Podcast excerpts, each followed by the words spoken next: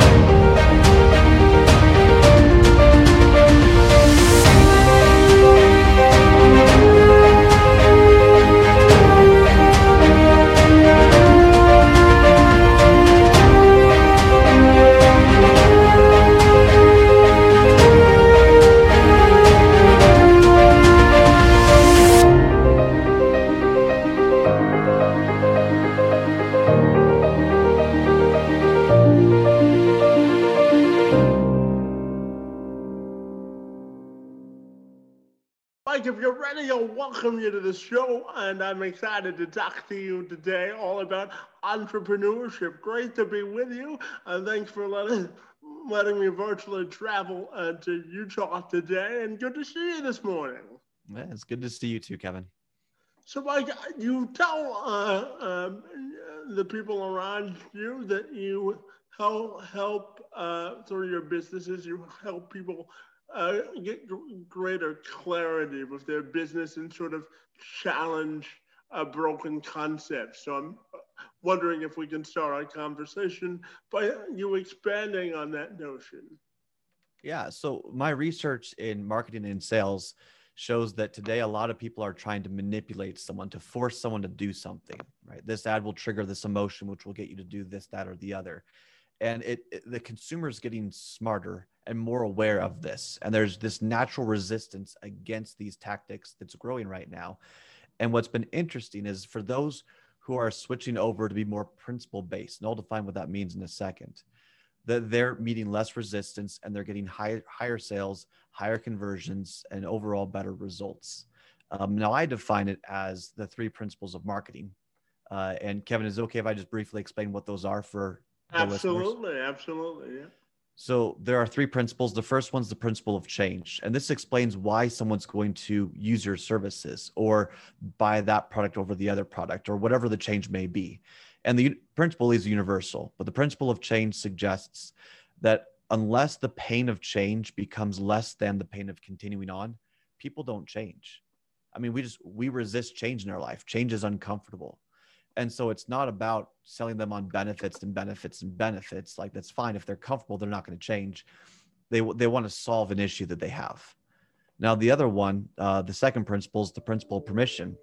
I love this because if, if you've got any friend or relationship or just you met someone, you know this because your unsolicited advice isn't really that effective. They really don't care. The principle of permission suggests that unless someone gives you permission to speak to them, they're not listening. So when you walk up to someone who isn't asking for your advice and you say, Hey, you should do this, they're going to smile and say, Huh, thanks. And then just carry on.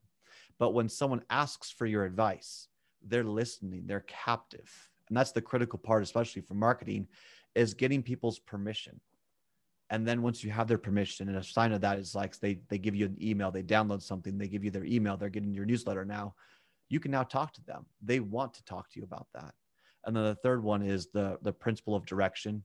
And that suggests that unless you clearly define um, what you're offering what's expected and what the next steps are that you're going to lose your customers. There has to be clarity in what your messaging is. And there's a lot of ambiguity out there with a lot of marketing campaigns and Mike, you describe yourself as a self made entrepreneur that relies on emotional intelligence to help both yourself and the people that you serve. So I'm wondering if you can dive into how emotional intelligence has helped you uh, be a successful marketer. Yeah, so emotional intelligence really is it's the study of of your emotional intellectual capacity. So iq is intelligence like knowledge right? Emotional intelligence it's the the awareness that you might have for yourself and for those around you. And research has now shown that the higher emotional intelligence you have the more successful you will be in your job. It's not about how smart you are it's how aware you are of yourself and what's going on. And so for like example my clients that i do marketing for i run a, a company called the advisor suite one of my companies and it does marketing for financial advisors and it's a lot of fun when working with the advisor and with the, the, marketing department to to really figure out through emotional intelligence what does the user want? And then based on what they want how do you get it to them? I mean for for goodness sakes the financial industry is one of the most distrusted industries of all. And yet we're able to find great success by not trying to manipulate people just by trying to use the the eq side of things and be very neutral about the whole process. Yeah, and I'm wondering if you can tell me about the Advisor Suite. I know it's a, um, a full service marketing uh, service that uh, services financial advisors. And I'm also curious to get your thoughts on how working with uh, financial advisors is interesting in the time of COVID as well. What are they What are they telling you about the economic recovery as we go through this uh, pandemic? Oh yeah, I mean, well, there we that's a Pandora's box we can open up. But um, I mean, quick story for I, I spent about a decade in the financial services. Um, then I made the advisor suite because I felt that the the marketing tactics were broken, and so I created the company to solve that issue. And it's very niche when you have a niche, you you live with uh, a lot a lot of plentiful. There's so much business to have. When you try and work with everyone, you end up working with no one. Uh, but in regards to the the financial recovery and such, there's a lot of speculation on what that could be, um, whether stimuluses are given or not given, whether the jobs come back or not come back. The I think the the most sound indicator, and it's just an indicator. It's not a uh, not necessarily guaranteed, is something called the 18 year market cycle. And that just suggests that markets go up and they go flat on an average around 18 years with um, a lot of government involvement, that time span shortening. Um, but it looks like we're going to be flat for a while um, and then we'll have another nice up market. And so I just, from a, a an overall standpoint, economically speaking, it's, um, you know, make sure you've got a budget, stay out of debt and, and don't bank on getting incredible returns you might get lucky here and there, but overall, it's it's doesn't look like it's going to be really really nice for the next couple of years as we try to recover. And Mike, I'm curious. Uh, just before we uh, started this, you had mentioned that most of your businesses are online and, and digital. So I'm curious to ask you what excites you the most about the future of digital marketing? So with digital marketing and working remote, there's there's two things I think that are really prevalent. One is digital marketing. So there's a big controversy right now with Apple uh, and how they are launching ex, um, extra privacy for the users. It says, "Hey, Facebook, for example, is tracking what you're what you're doing on your phone. Are you okay with that?" And most people are going to say, "No, I, I want my privacy," and they'll shut that off. But what they don't realize is that when Facebook is tracking it, they're not trying to figure out who you are and and you know use that against you. They're trying to connect you with relevant ads and small businesses that would be a good fit. And so when we get rid of that privacy, we're also getting rid of the advantage that digital marketing has. I don't want to see ads that are irrelevant to me. If I'm going to have to see ads to keep Facebook or Instagram, Twitter, whatever up and running, I'd rather see the ads I want to see. Like um, I just saw one for Misfit uh, Market. It's an organic produce that ships it to you. There's no way I'd ever learn about that, but Facebook knew what I wanted, and then they showed me a relevant ad. So I, I think the whole privacy conversation is, has been a bit skewed and fear based um, and not fully understood on how how much benefit it gives to small businesses and small business really is the backbone of our economy in my opinion um, but you know all things said and done i think remote work is one of the most incredible things that has happened to us because of the ability to get back into the home and spend time with family i mean i see my my nine month old kid four times a day I wake up with them. I take lunch and hang out with them. I'll take a little break and hang out with them. There's no way I'd ever do that if I was at the office. So I think there is a beautiful side to it that maybe isn't as appreciated. And I know that you've uh, started and ran up upwards of 20 companies, a lot of companies in the past. So I'm curious to uh, get your thoughts on how uh, the small business sector uh, can use digital marketing and entrepreneurship to sort of uh, remain stable or continue to be profitable in this time? Yeah, so it's all about understanding what your niche is and honing down your marketing. So, in the most basic marketing and sales function, what you're going to operate off of are these six steps. The first one is you go out there and you announce something of value that you have.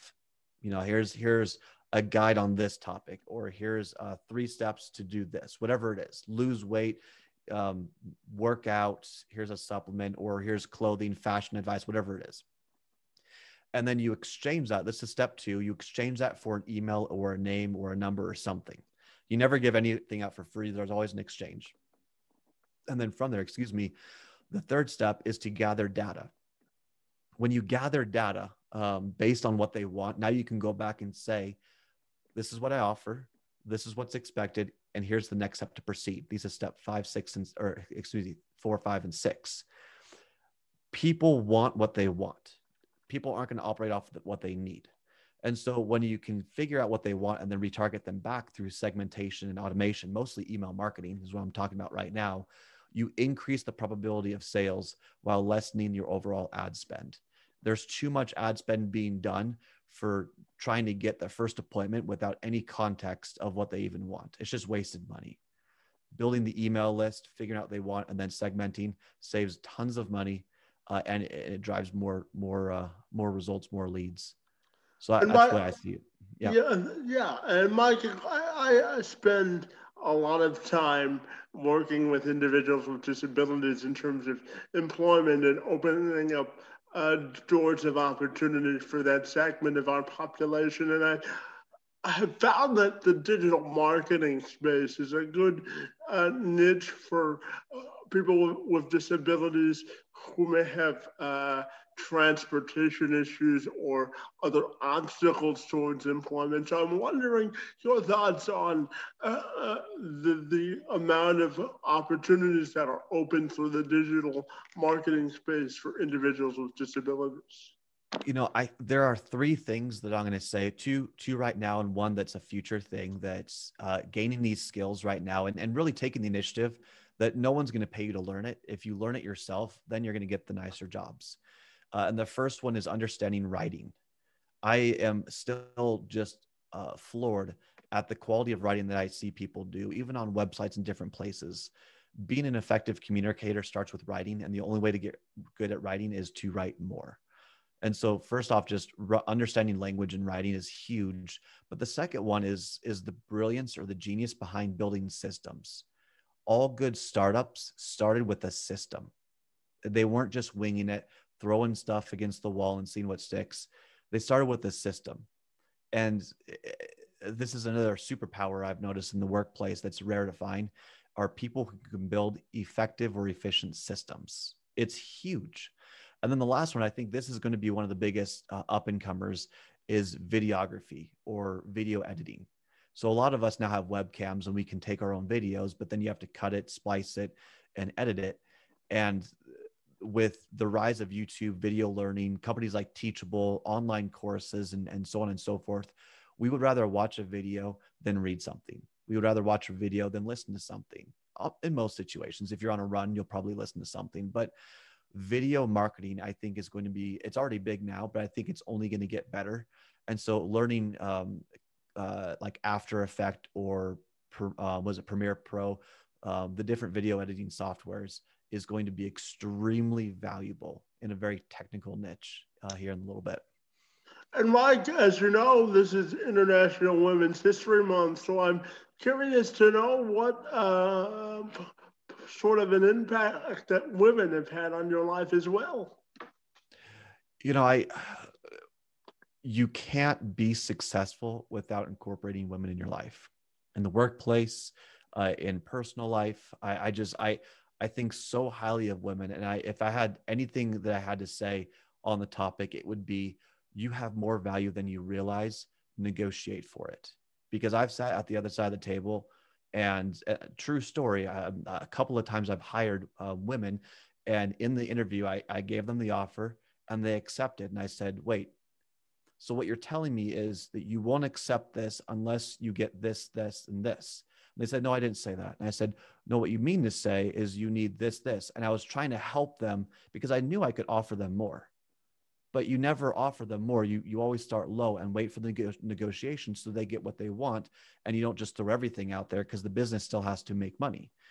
And each time it took them a moment to realize, oh, and so why getting you know more PTO or extra benefits or whatever it may be, or even a little bit more money, negotiate. You have the power, you have extreme value, more value than you may realize.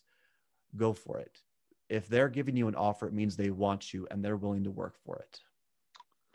And Mike, I'm curious to know uh, you've had a lot of experiences in the entrepreneurial uh, space and the digital space as well. I'm curious to know what do you think is your most uh, sustainable impact or imprint you've made on, on the space you're currently working in? I think it's too soon to tell with that one. I mean, I appreciate the question, uh, but in my mind, it's it's still trying to figure itself out on on remote work, digital marketing. I mean, if I had one imprint, my the principles that I put together in the digital marketing space and marketing in general, but um, from the entrepreneurial side of things, um, all I can say is the best is yet to come. And uh, my final question for you is when you're not working, what gets you out of bed and mo- most excited to do in the morning?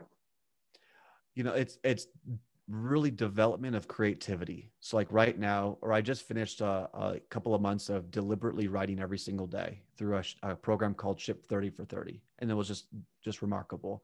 Now I'm, I'm creating more creativity within in drawing every day. And that's just, just remarkable. Um, the, it's so difficult to draw. So when you're learning to do hard things, it's a lot of fun. But I mean, aside from that, uh, golf, ski, mountain bike, being outdoors, playing with my family. Um, I, I just I can't get enough of my my nine month old kid. He's just the best. Well, family first is my motto all the time. Absolutely, Mike. And I'm uh, not surprised you gave me that uh, skiing answer living in Utah, huh? Yeah. so I, am curious, Mike, if anyone wants to connect with you, what's the best way to do that? I know you have a active profile on LinkedIn, but is there uh, another way people can connect with you if they're so inclined to do so? Yeah, you know, LinkedIn, Twitter, um, all my handles are Mike Kedrec. That's K E D R E C. Uh, you can go uh, Twitter, Mike Kedrec, uh, LinkedIn, uh, just slash Mike Kedrec, or go look up Michael Decker.